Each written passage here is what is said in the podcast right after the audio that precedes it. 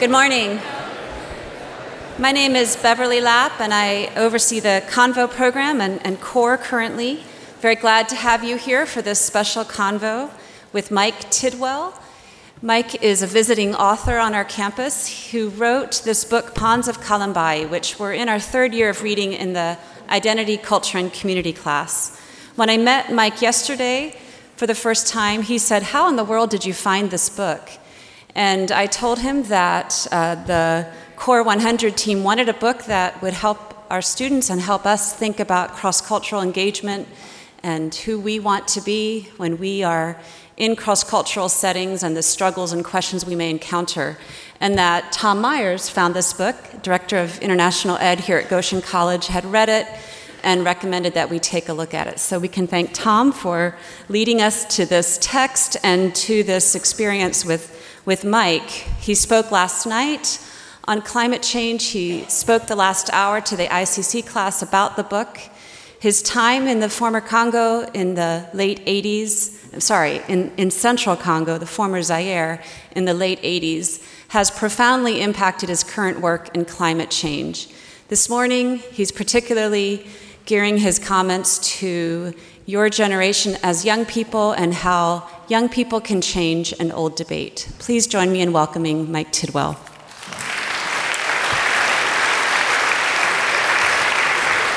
I also want to note that when Mike is done, and there may be time for questions towards the end, uh, when those are done, there's going to be a quick announcement from Hannah Yoder with EcoPack, so please stay in your seats.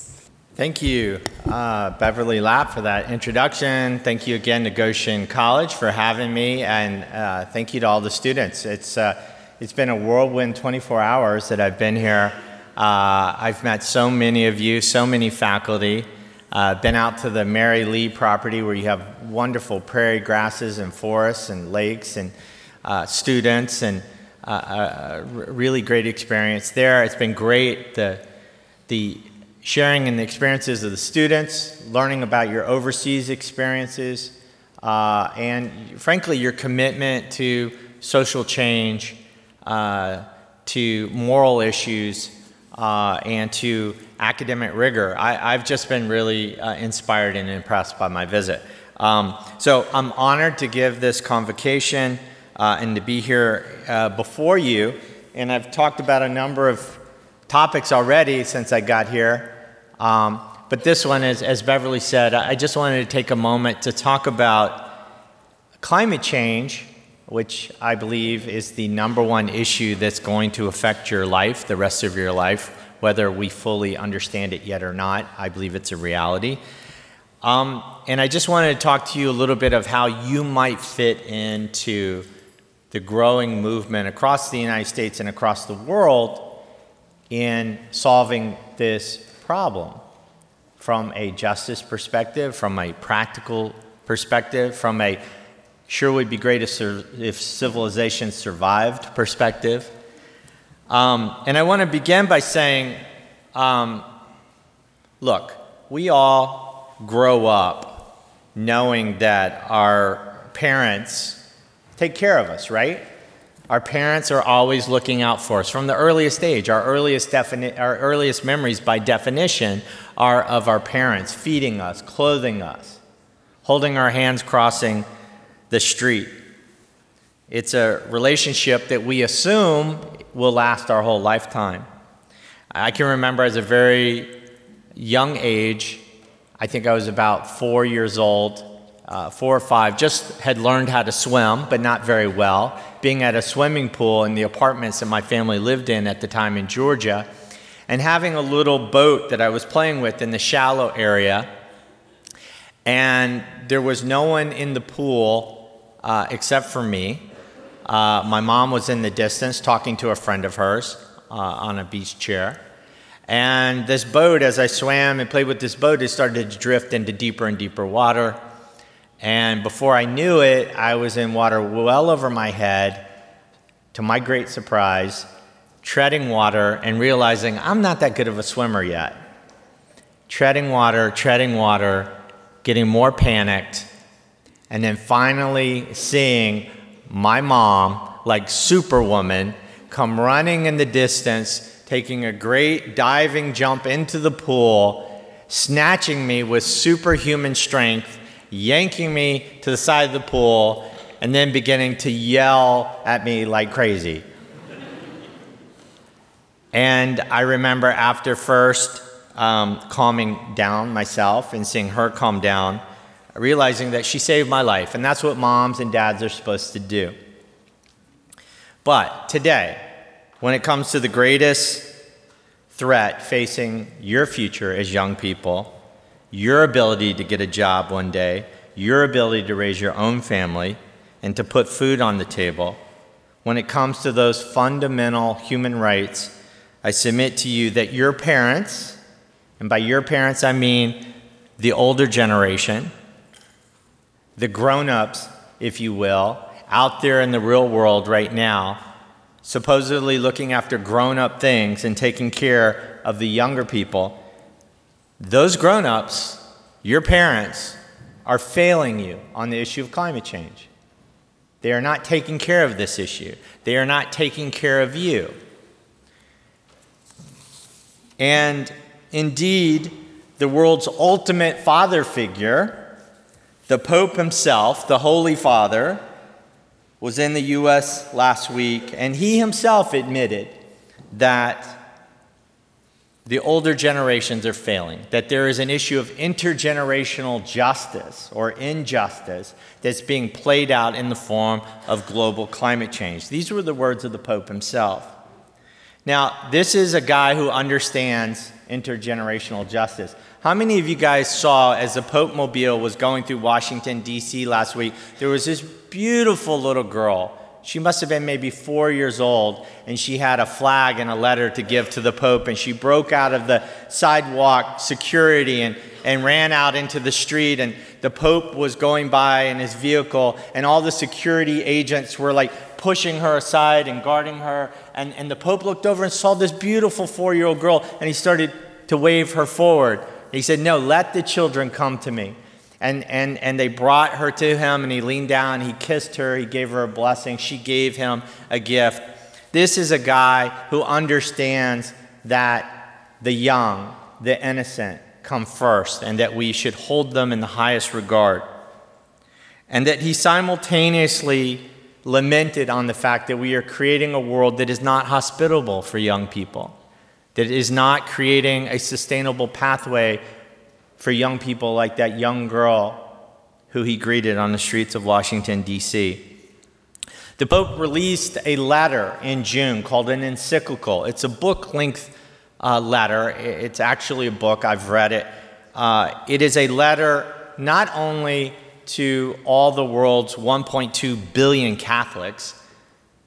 In this letter, the Pope says, he wants to address all the world's Catholics, yes, on the issue of climate change, but it's also a letter to all people of faith, of all manner of faith.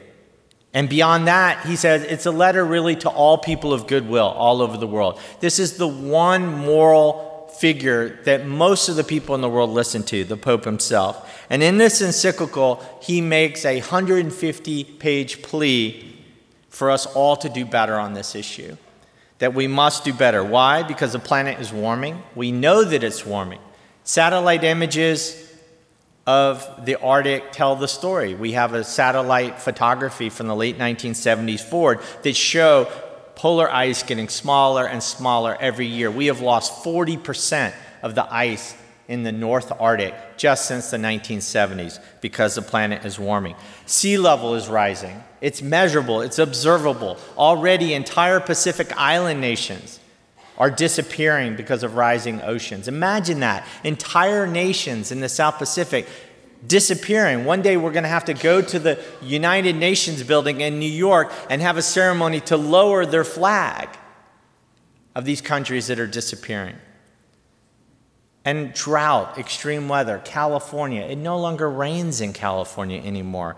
Unrecognizable weather everywhere you go, including here in Indiana. It's either too wet, too dry, too cold, too hot. There's no normal.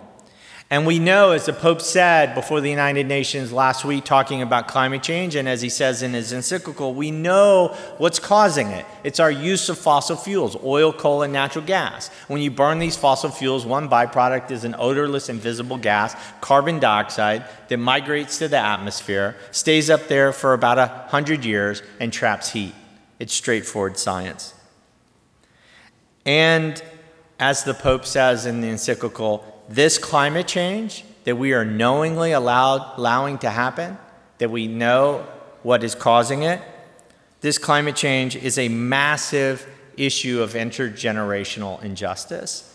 And he calls on all people to do something about it. He calls on people of my age, the grown ups, to do better. That we have not done enough. We have not fulfilled our responsibility to the young. And he calls on the young to demand more and to grow up in a hurry, to become active, to seize your future now while we still have a chance. You know, President Obama said just a couple of weeks ago, we the living now, we are the first generation of people on this planet to really feel the consequences of climate change, to feel them in a daily way. And we are the last generation simultaneously to have the ability to do something about it. So we live in just remarkable times. And so I call on you, as young people especially, to take action because the Pope is right. Those of us with graying hair are not taking care of the problem. And also because you, young people, must and can get involved. I mean, we need a mass movement to overcome the very, very powerful fossil fuel industry. Um, the Pope reminds us in his encyclical that polluting companies, the big energy companies like ExxonMobil and Peabody Coal, they tend to find their way every time there's a treaty uh, conference, international treaty meeting to write a treaty about climate change. The polluting companies show up, and through their money and their lobbying, they finally they figure out a way to make sure that the wording of that treaty or that national law, wherever it's passed in the world, winds up being written in a way that allows the polluting companies to keep doing exactly what they're doing that the status quo keeps being reinforced and reaccepted, even though we talk a good game about doing something about climate change, and that we have to overcome the money and the access and the influence of the polluting fossil fuel industry. And to do that, to overcome it, we have to have a mass movement of people. It's the only way it's ever been done. It's the way the abolition movement worked a mass uprising of people demanding moral change. The civil rights movement, the same, a mass movement to overcome apartheid here in America. The protest movement against the Vietnam War. In each one of these movements, students were not just involved, young people weren't just part of the movement, young people were at the center of those movements. And that's what we need in the climate movement. We need people like you at the center of this movement, like the Student Nonviolent Coordinating Committee during the Civil Rights Movement, SNCC, students from across the country who pushed Martin Luther King to go further and faster because as students they completely rejected the inherited injustice of apartheid in this country.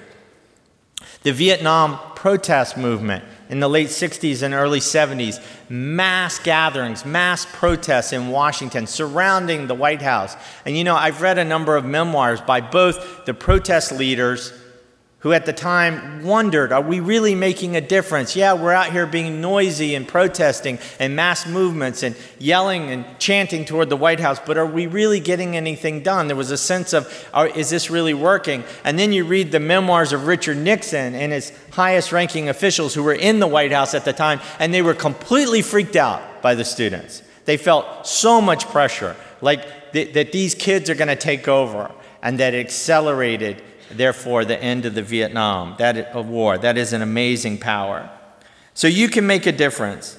And I appeal to you today to make fighting climate change and fighting for clean energy solutions, for wind power, for solar energy throughout Indiana and across this country, to make that fight part of your life to make it part of your life because it is part of your life and it will be part of your life. Um, here's why I dedicate myself to fighting climate change. These are my motivations. First of all, I fight climate change for my son, who's the age of many of you here. He's a freshman at Worcester College, born 1997, Michael Alexander Tidwell. He is the world to me, he is everything to me. And I live in constant concern every day with each new satellite photograph of the shrinking Arctic.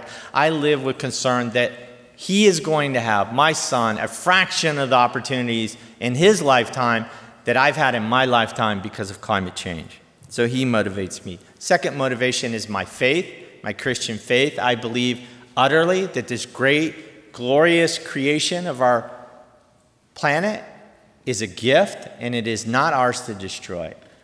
The Bible tells us that we have to be good stewards of the planet, not to have reckless dominion over this planet.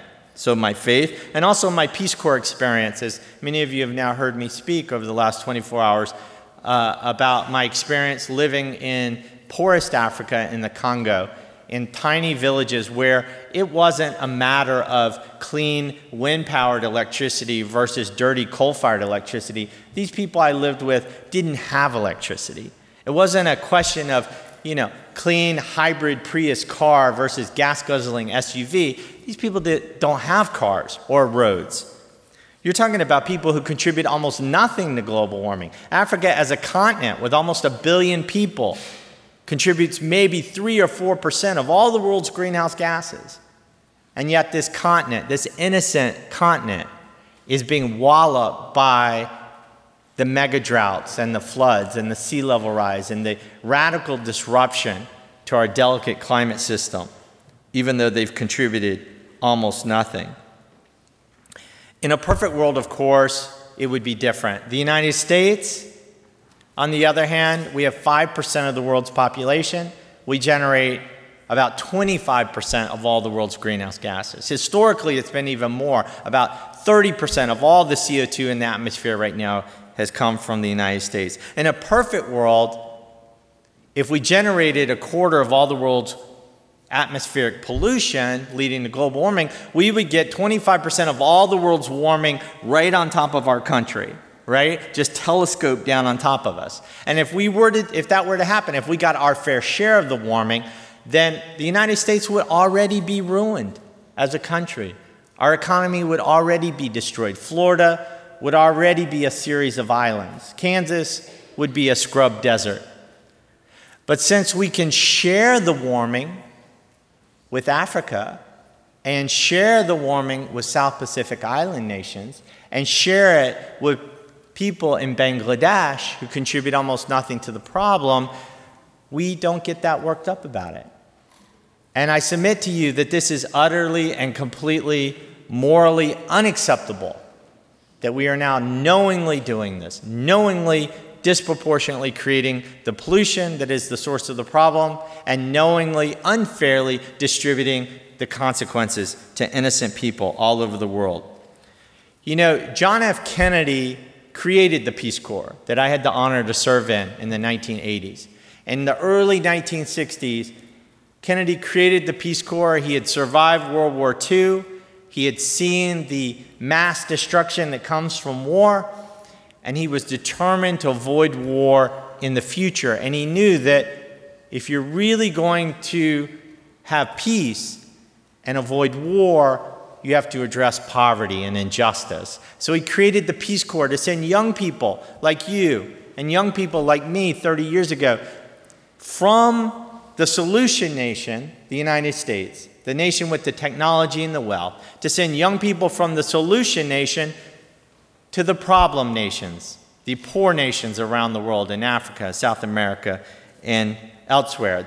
Now, this might have been a slightly paternalistic early 1960s view, but that was the view.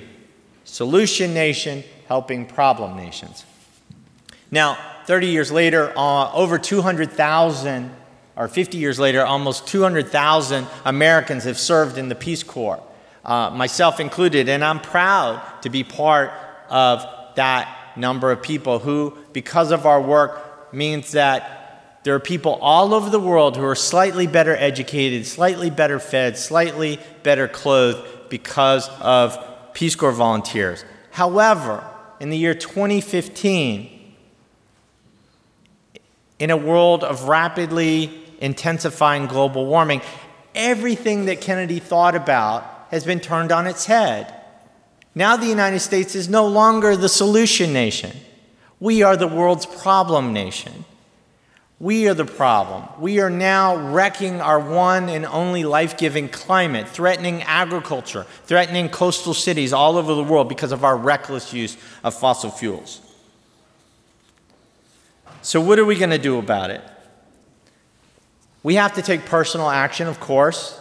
We need to do everything we can in our personal lives to reduce our carbon footprint. You know, uh, 15 years ago, when I became a full time climate activist, it's the first thing I did. I put solar panels on my roof. I started heating my home with corn kernels, organically fertilized corn kernels. Um, I, you know, bought an energy efficient refrigerator car. I became a vegetarian. I mean, I became hideously green, obnoxiously green in my personal life.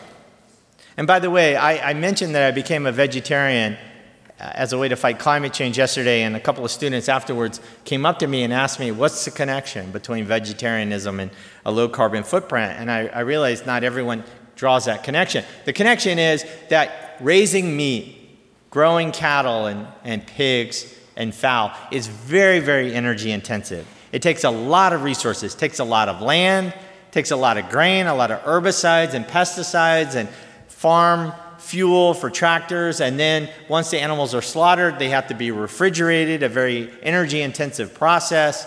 Uh, and therefore, if you eat meat, you are consuming a vast quantity of fossil fuels. If you don't eat meat, you dramatically reduce the amount of fossil fuels that are part of your carbon footprint. And so I became a vegetarian. I eat a great vegetarian diet uh, I've eaten only vegetarian food since I've gotten here. You know, vegetarian pad thai, Thai food. It, it, look, eating a vegetarian diet is very, very simple. Um, you know, I've done some very difficult things in my life. I've quit smoking. I survived being in the Peace Corps. I've learned foreign languages. I've done some hard things in my life, but being a vegetarian isn't even on the list of top 20 hard things I've done and is an enormous way that you can help fight climate change in your personal life. In fact, going meat free in your diet does more for the climate than driving a hybrid car versus an SUV or changing all your light bulbs. So that's one thing to consider. We have to take personal steps. But beyond that, we have to do more. Look, this is a nation of laws. We are a nation of laws. And if we want to change this nation, we have to change the laws. Uh, which is why, you know, I have gotten involved in lobbying and legislative campaigns and pushing for better policies. You know, think about it. Think about the civil rights movement. You know, we didn't in the 1960s ask the, you know, bigoted Southern sheriffs and university presidents to voluntarily go integrated one day a week and give it a try and see how they liked it. There are some times in human history when the moral offense is so profound, so wrong, that we have to ban the practice. We have to eliminate it through law. And that's what we did in the civil rights movement. We have to do that with the climate movement. It is wrong of us to burn coal to keep the lights on. We need to phase it out by statute. And to do that, again, you have to have a movement. You have to get involved. You have to press for changes in laws which is why I formed the Chesapeake Climate Action Network 14 years ago to lobby in state capitals and at the US Capitol for our leaders to do better so that the grown ups could start taking care of all the generations to come. And in that process of being an activist, I have seen the power of young people. I have seen the power of students. You know, when young people go to mayors and they go to county council members or they, they go to state legislators or they go on Capitol Hill, when there is a young person in the room, when there is a student in the room, it changes the dynamic. Those leaders who are so cynical and deal with so many lobbyists and cynical people peddling bad influences, they see someone young and they realize this is a real person. This is real ethical interaction that's pure, that's from the heart. They don't look at you guys, you know, a 19 or 20 year old from Goshen and think, What's your angle, man? How are you trying to play me? They hear you. It is incredibly powerful. I've seen it time and time again. I've seen students peacefully, through civil disobedience, arrested on the steps of Congress and in state houses, transforming legislative process by their bold actions. So I encourage you to get involved in the political process.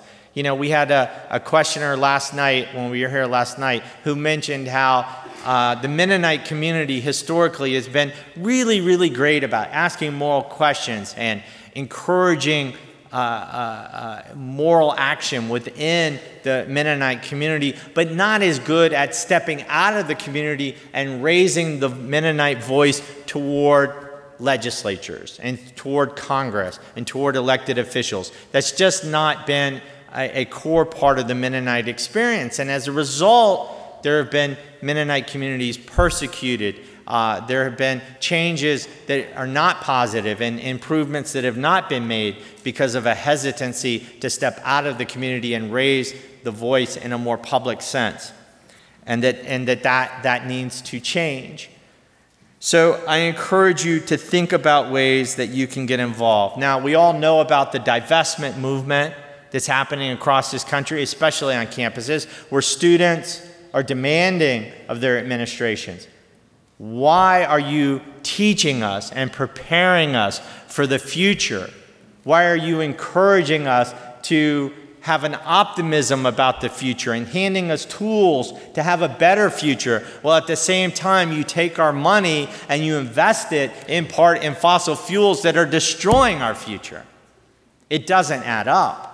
You have to stop investing your money in oil, coal, and natural gas. And many universities are hearing that call. Bill McKibben wrote an amazing, the great writer and activist Bill McKibben wrote a transformative essay in Rolling Stone magazine four years ago, three or four years ago, uh, called The Terrifying New Math of Climate Change. And in it, he used some really amazing new studies that showed that the fossil fuel industry has billions and billions of tons of coal reserves in the ground, billions of barrels of oil in the ground, billions of cubic feet of gas and tar sands oil that in known reserves that are in the ground all over the world and that these fossil fuel companies, even in a world of rapid climate change, even as the Arctic ice melts and sea levels rise, these fossil fuel companies have every intention of bringing up every last piece of coal, every barrel of oil and gas up to the surface and lighting it on fire. That is their business model. But if you calculate what scientists tell us is the capacity of the atmosphere to take more CO2, you realize that mathematically, no more than maybe 20% of the known reserves of fossil fuels can come up out of the ground and be combusted. That 80% of all the known oil, coal, and natural gas in the ground has to stay in the ground if we're going to have anything resembling a planet where civilization can exist. And so that voice has gone out there. 80% of the reserves have to stay in the ground. The fossil fuel industry has to be denied those resources by law through a movement, and the divestment movement is a key part of that. It's not easy, though. It's not like throwing a switch to just divest from fossil fuels. You know, churches and, and colleges are finding that it's not as simple as all that, it takes time. And so, while many of you are part of the divestment movement and have every right to demand change right now, every right to be angry, every right to be passionate about this issue, keep in mind that we also have to have some patience, that it can't happen overnight. I know that this institution, Goshen, divested from coal 10 years ago, long before people were even talking about divestment, and is also committed to divesting more. And I encourage you, students who are involved in this dialogue, to stay in the dialogue, push hard, but also be patient, be generous, be understanding that it can't happen overnight, but that it has to happen soon. So get involved. Get involved not just on your campus, get involved beyond the campus. Again, this issue is going to dominate your future. And I mean, think about it. Of all the issues that we care about marriage equality, increasing minimum wage, ending wars abroad. All of these things, these other issues that we care about, will not, will not have positive conclusions if we don't also solve the climate issue. I mean, think about it. We could cure cancer tomorrow morning. We could wake up tomorrow and, you know, the, the scourge of human history, the most deadly disease is gone. We've cured cancer. But if we don't also solve the climate crisis, we won't have good health. We will have more disease from spreading malaria and food insecurity and all the things the violent weather that causes death and destruction. We will not have good health. Uh, think about peace. What if we were able to, tomorrow morning, erase hate from every human heart in the world? No more hate. It's gone. Our greatest fantasy. No more hate. And if there's no hate, there can be no more war. You know, what anthropologists call organized intergroup homicide will end. No more war. We can bring the troops home from Iraq, disband the Pentagon. No more war, no more hate. We could even achieve that. But if we don't also stabilize the climate, it won't matter because we won't have peace. We will have violent weather. We will have Rita and Katrina and Wilma and Hurricane Sandy over and over again. The violence of drought, the disruption of nations because of a change in climate. So we have to prioritize this issue of climate change. We have to move it to the top of our list. But don't be cynical. I mean, it's easy to be cynical, to look at Congress, to look at the circus that many turn our politics into, and to think, yeah, this is an urgent issue. We have to solve climate change, but it's impossible. The grown ups are truly out of control. They are acting like children. They are not taking care of business. It's easy to get cynical. I understand that. But it can be done. We've overcome more. We've overcome more dysfunction in this country than we're seeing now to achieve great achievements, and it can be done. And I want to tell you don't feel like, don't let yourself believe that you're not qualified to get involved. I mean, I come from a print journalism background, I had no training whatsoever in environmental studies or whatever, and I formed my own nonprofit because I was determined, I was driven, I felt a moral calling, I felt a calling from my faith to take action, and that is 90% of what you need. If you are determined and you are passionate, you will go far, you will achieve great things as an activist. So don't be denied on this issue. But you know, I give a lot of talks across the country, and people say, okay, we hear you, Mike. We hear that it's a crisis. We understand that we need to do something about it. But tell us, what is the one single most important thing that we can do to get involved in this movement? Please don't give us a list of 100 things to do. Don't even give us a list of 10 things to do. We're busy. We've got classes, we've got family obligations, we've got, you know, choir practice. Give us one thing to do. So here's that one thing. Get on the email list of one group that's completely committed to the issue of climate change and clean energy. Pick a group and just sign up for their email alerts. There are a lot of groups out there. Here in Indiana, there's a wonderful group called Hoosier Interfaith Power and Light. It is a group of interdisciplinary faith groups who are working on the issue of clean energy here in Indiana. And there's a national Interfaith Power and Light. It's a great group. Find them on the internet There'll be a tab that says, Do you want to get our email alerts? Click on it and get involved. Why? Because then you can develop a relationship with that group. You'll start seeing there's going to be a rally on this date. Here's a letter we'd like you to send to the governor. Here is an action happening in Washington, D.C., if you can make it, and you can develop a relationship with a group working on this issue. So that's the key. Pick a group and develop a relationship. And the number one way to do that is to become involved in getting their email alerts. Nationally, there's a great group called 350.org, founded by my friend Bill McKibben, who's been on this very campus. Get involved with them, sign up for their alerts. It will allow you the chance to make climate change part of your life. Make this part of your life. You know, we can do it. We can overcome this challenge and we can fulfill our obligation to prepare for a better world, not just for ourselves, but all those who come after us. And, you know, it's, it's going to be close. We're in a race against time.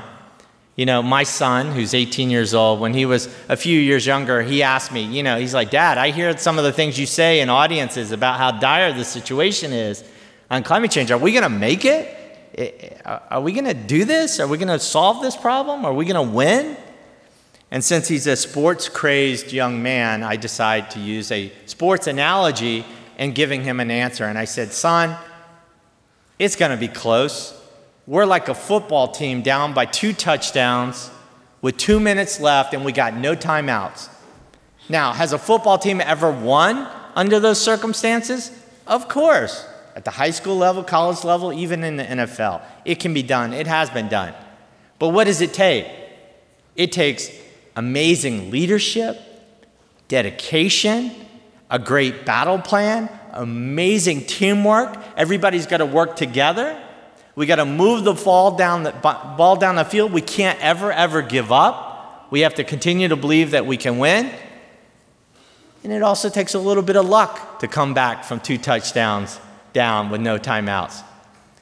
So we got to have that mix. We all got to get involved. It's a race against time. I think that we can do it. I believe that we can do it. I'm still in this fight. I give all that I can for my kid, for you, and you can do the same. Make this part of your life and let's solve this problem. Thank you very much.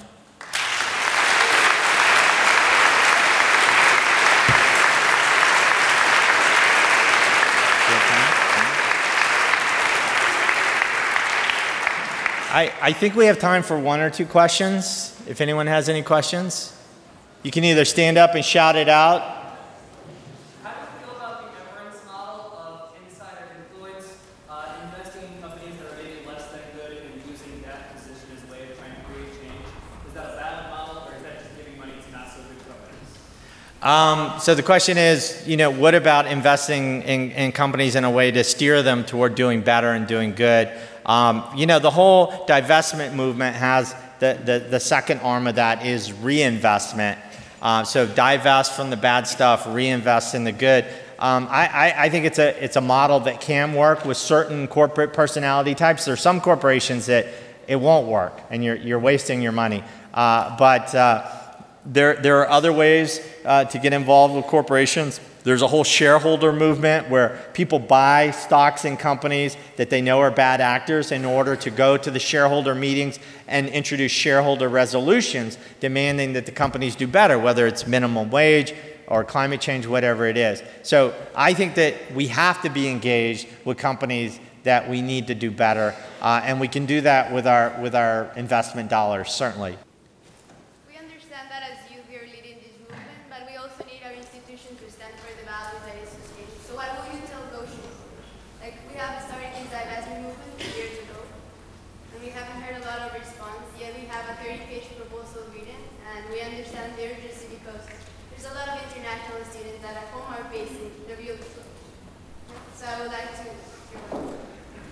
So, uh, great question. Um, gets back to the divestment movement and the perception by some students that the administration here could do more.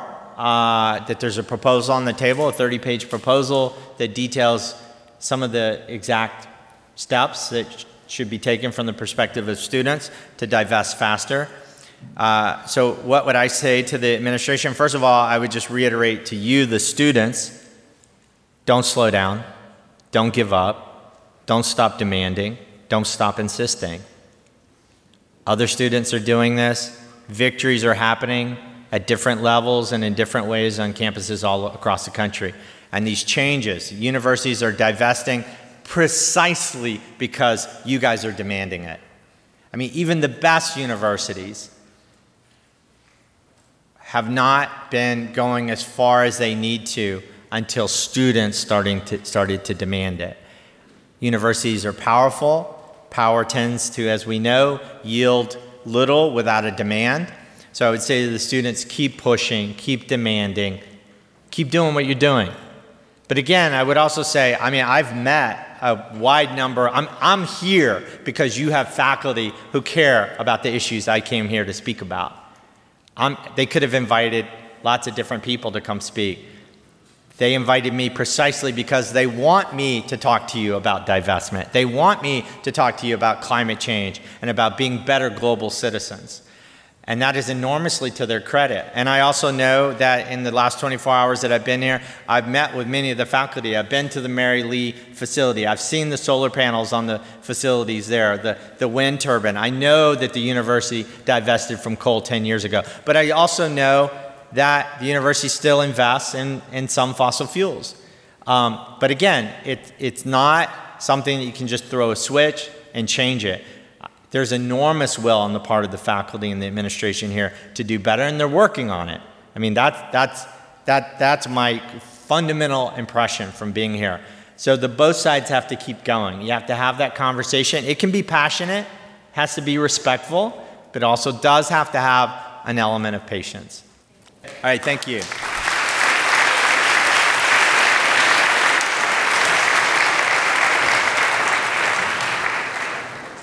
If you could stay in your seats for just two more minutes, that would be great. I have a quick announcement. Thank you, Mike. My name is Hannah Yoder, and I am one of the co leaders for EcoPax this year. If you want to be involved locally, as Mike suggested, then we have um, some information for you. Up on this slide, you can see the website 350.org. It's a leading organization in climate change activism, and they are planning several worldwide movements in the coming months leading up to the UN Global Climate Summit in Paris, and that will be November 30 to December 11th. So, it is our time in Goshen to join the movement, and we as a college and a community need to stand for combating climate change on a personal and institutional level. EcoPax, Goshen's environmental club, GC Divest, and Transition Goshen will be partnering to plan and host 350.org events on November 28 and 29 and December 12.